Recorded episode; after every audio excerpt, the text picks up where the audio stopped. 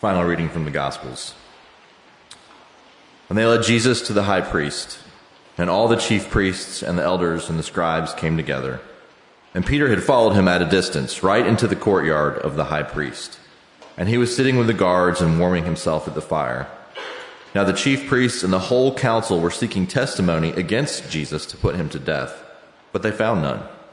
And many bore false witness against him, but their testimony did not agree. And some stood up and bore a false, witness, a false witness against him, saying, We heard him say, I will destroy this temple that is made with hands, and in three days I will build another not made with hands. Yet even about this their testimony did not agree. And the high priest stood up in the midst and asked Jesus, Have you no answer to make? What is it that these men testify against you? But he remained silent and made no answer. Again the high priest asked him, Are you the Christ, the Son of the Blessed? And Jesus said, I am. And you will see the Son of Man seated at the right hand of power and coming with the clouds of heaven. And the high priest tore his garments and said, What further witnesses do we need? You have heard his blasphemy. What is your decision? And they all condemned him as deserving death. And some began to spit on him and to cover his face and to strike him, saying to him, Prophesy. And the guards received him with blows. And as Peter was below in the courtyard, one of the servant girls of the high priest came, and seeing Peter warming himself, she looked at him and said, You also were with the Nazarene Jesus. But he denied it, saying, I neither know or understand what you mean. And he went out into the gateway, and the rooster crowed. And the servant girl saw him and began to say uh, again to the bystanders, This man is one of them. But again he denied it. And after a little while, the bystanders again said to Peter, Certainly you were one of them, for you are a Galilean. But he began to invoke a curse on himself and to swear, I do not know this man of whom you speak. And immediately the rooster crowed a second time. And Peter remembered how Jesus had said to him, Before the rooster crows twice, you will deny me three times.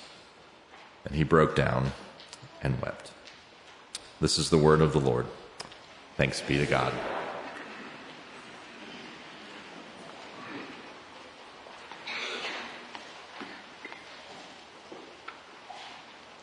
In the passage we read tonight, Jesus is at the end of his ministry, and he has now one more thing remaining, and that is to go to the cross for the sins of the world. And, you know, Jesus alone at this point knew what he had to do, how lonely our Lord must have felt in these final hours, because no one in his life, no earthly friend, really understood what would happen to him next. So Maundy Thursday is kind of a somber service, as John mentioned, in which we try to sort of walk in Gethsemane, Gethsemane with Jesus and think about his last hours and feel something of his deep emotions. Now in Mark 14, we really come to the beginning of the end of Jesus' earthly life. Uh, he is heading towards his crucifixion. This is the last day of his life.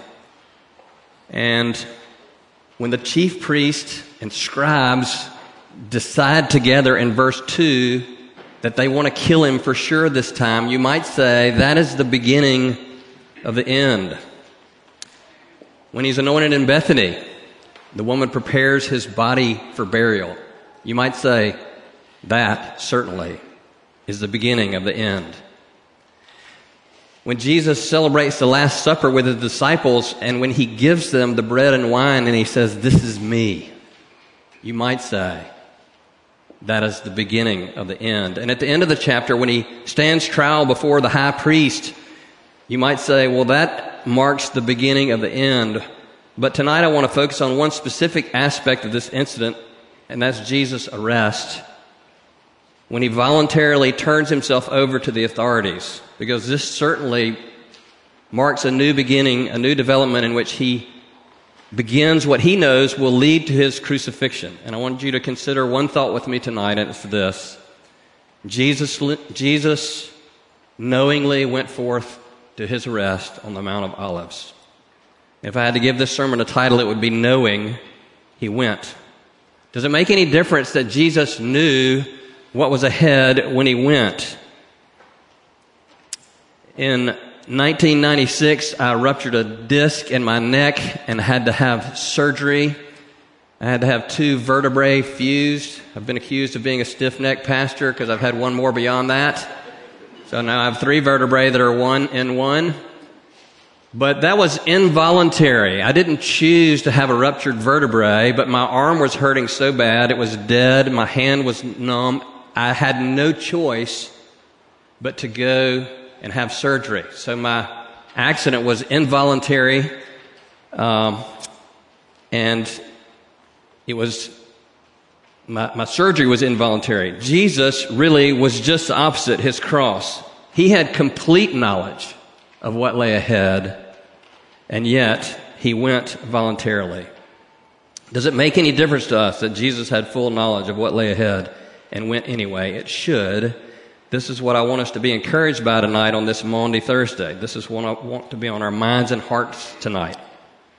You know, you've no doubt heard this passage preached many times before, but let's just ask the Holy Spirit to bless our time of looking at it. Let's pray. Oh God, incline our hearts towards your statutes and not towards dishonest gain.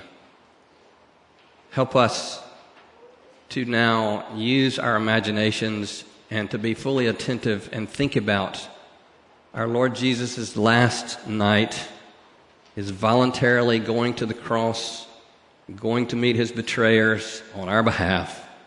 We pray this in Jesus' name. Amen. I want to focus and say this knowing Jesus went. Three things Jesus knows in this passage. First, Jesus knows that he's come to Jerusalem to suffer and die.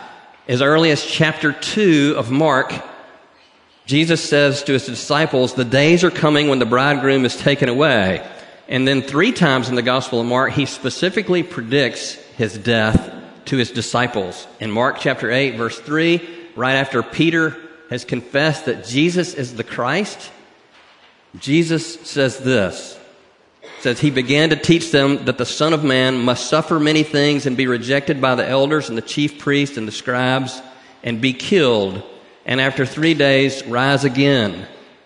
And he said this plainly. Jesus repeats this in, in Mark chapter 9 in the middle of his Galilean ministry. And then in Mark chapter 10, when they're on their way up to Jerusalem, he says some very similar words to that.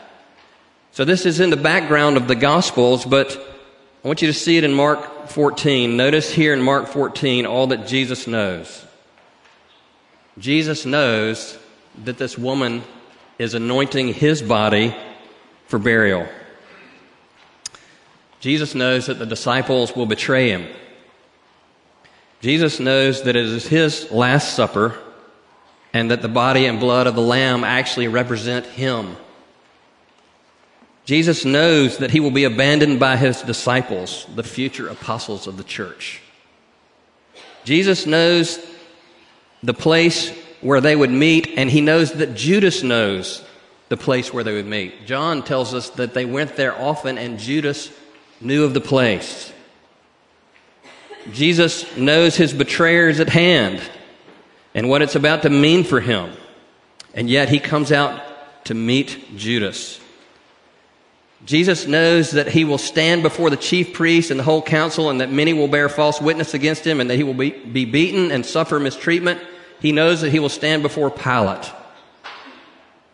And lastly, Jesus knows that on the next day he is going to walk the Via Dolorosa and go to Golgotha to die on the cross for us. He knows the messianic banquet of the kingdom of God, how it will be inaugurated, how it will be initiated, how it has to be purchased through his own blood. Yes, Jesus does know, and he says this in the passage, he does know that he is the Messiah, the Son of Man, who will be seated at the right hand of God and come with power and yes, he knows that ultimately it is God, not the Roman authorities or the Jewish authorities who are in charge of his faith, fate. And yes, he knows that he will conquer death and rise to life again in three days. But he also knows that he has to fully drink the cup of God's wrath on behalf of man- mankind. So Jesus knew all the suffering that lay before him, and yet knowing all this, he goes out to meet his captors. So interesting.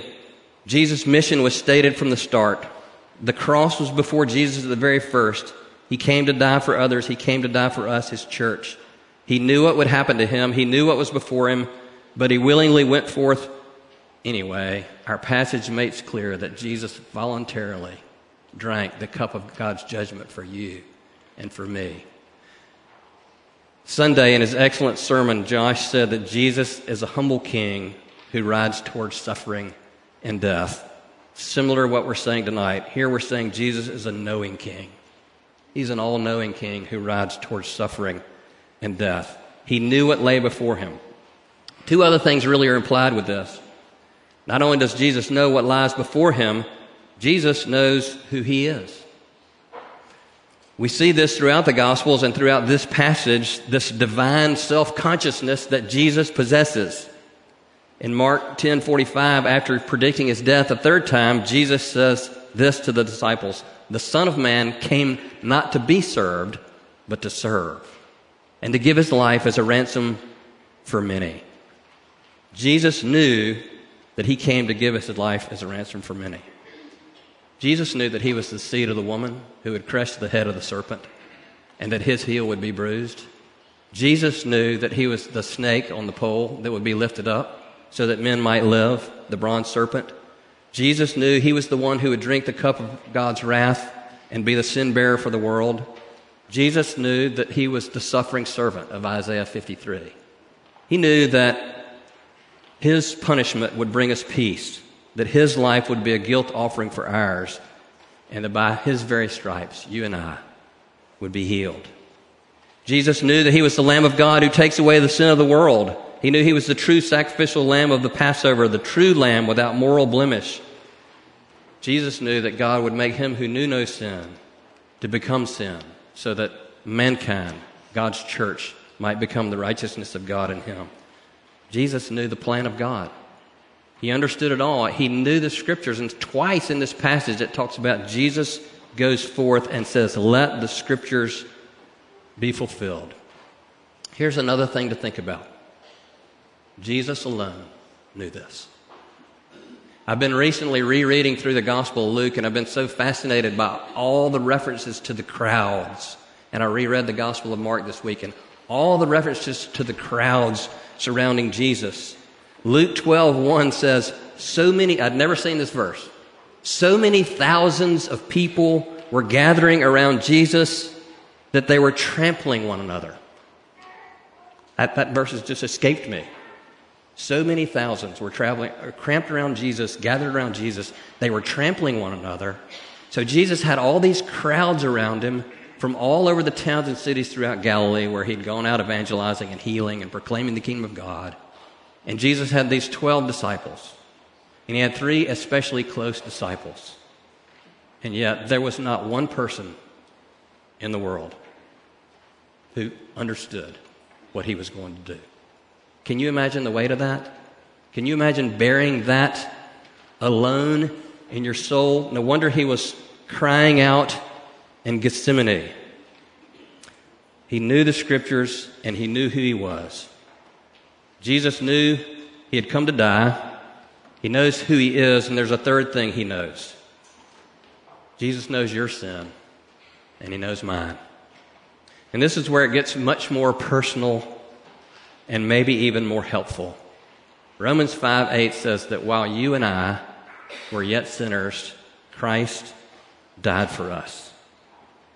This means that he had a full knowledge of your sin when he went to the cross.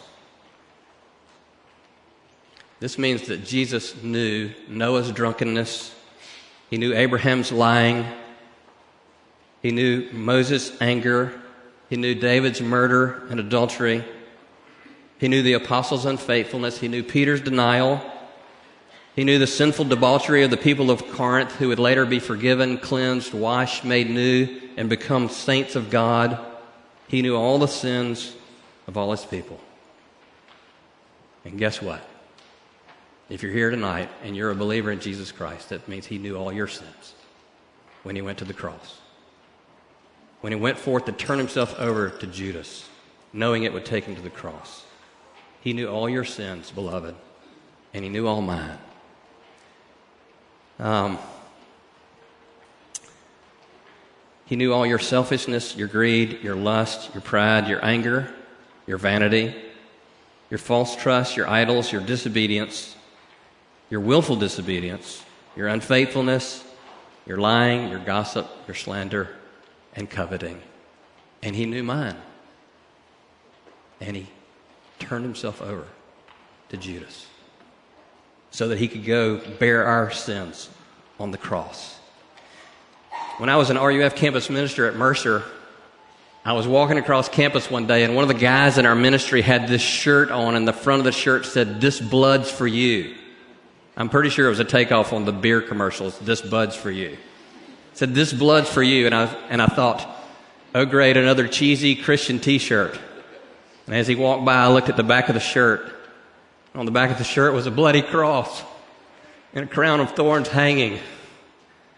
And I just said, Oh my. God has forgiven all my sins. This blood is for you. And it hit me like a ton of bricks. Has that hit you? That Jesus has forgiven all your sins on the cross. He washes it all away. Do you know that tonight? So Jesus knew all these things. He knows what lies ahead. He knows who He is. He knows all our sins. And yet, He went.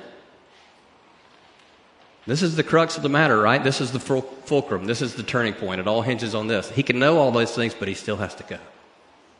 And He does go.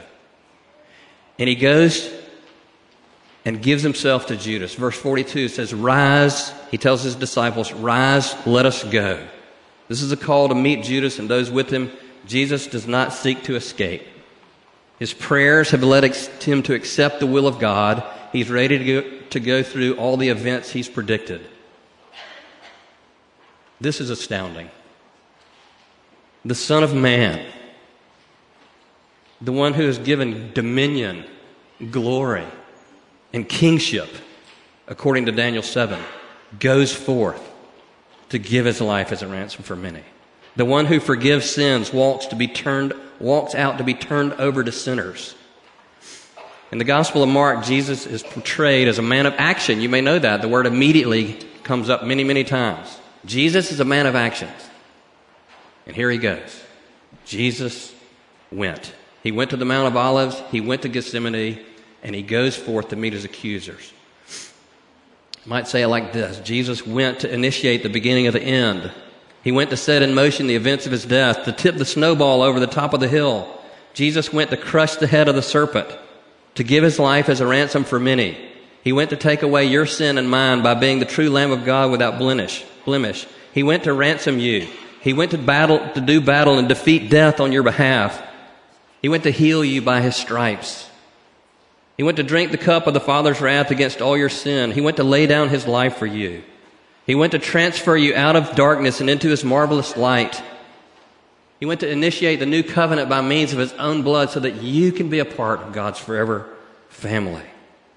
He went to open the way to the messianic banquet so that you can drink wine anew in the kingdom of God. He went to make for all peoples a rich feast of food and well aged wine. He went to swallow up death forever and wipe away all tears. Amen. Jesus loved us, his bride, so much that he walked out to, to meet Judas so that he could go to the cross on our behalf. And you know what? He went resolutely. No wavering. I'm gonna, this is gonna sound like I'm gonna throw in my wife under the bus on this, but you gotta listen to the end of the illustration. My wife Betsy is no fun to travel with at all. She's great fun to go on vacation with, but she's no fun to travel with because when we get in the car, she immediately falls asleep. So if we're going to the beach, I mean, by Alabaster, she's out. Or if we get on a plane and we're flying overseas, you know, 20 minutes into the flight, she's out. I can't sleep on a plane. I can't sleep in a car. Here I am alone traveling. She doesn't drive. I do all the driving. I'm left to travel alone.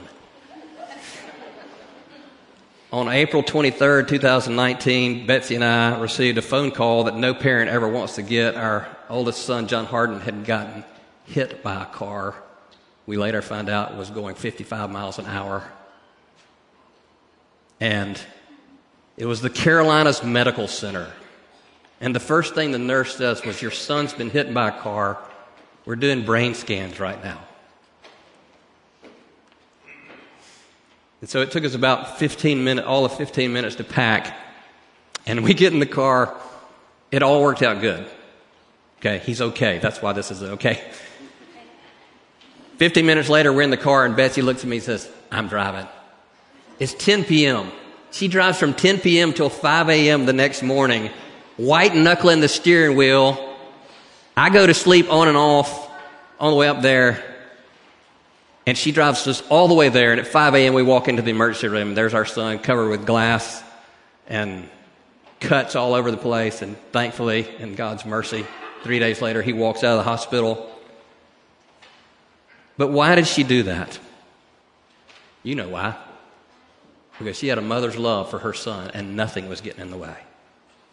And you didn't understand. That's the way Jesus was going to the cross. Nothing was going to get in the way for his love for you.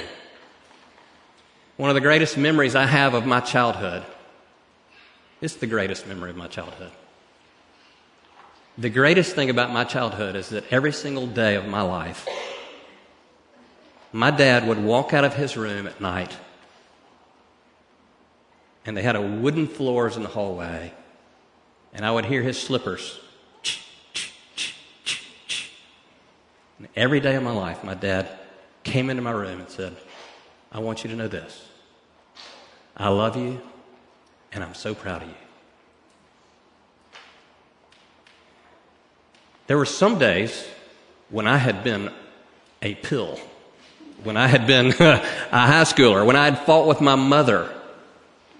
And even on those days, my dad came down the hall and he said, I really do want you to know that I love you. And what you're supposed to see in this text, that when Jesus goes forth to meet Judas, you're supposed to hear the Lord God walking in footsteps in your direction, saying, I love you.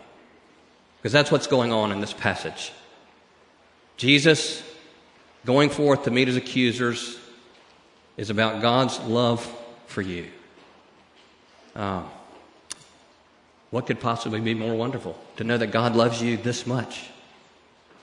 So, just a closing thought. Jesus was not some helpless religious leader whose life was brought to an end by more powerful religious and Roman authorities. No, his arrest was not really an arrest. It was a voluntary giving of his life for you and for me. And he did it for us, his bride to the church. And so let's come to the table and take of the Lord's Supper with great confidence this night. Let's pray. Lord Jesus, we are astounded by your great love for us and your great mercy to us. We are so thankful to be your children. We thank you that you chose to walk the way of suffering on our behalf to make us your own. We thank you that you love us with an everlasting love. Let us now celebrate this communion with your strength and grace. In Jesus' name, amen.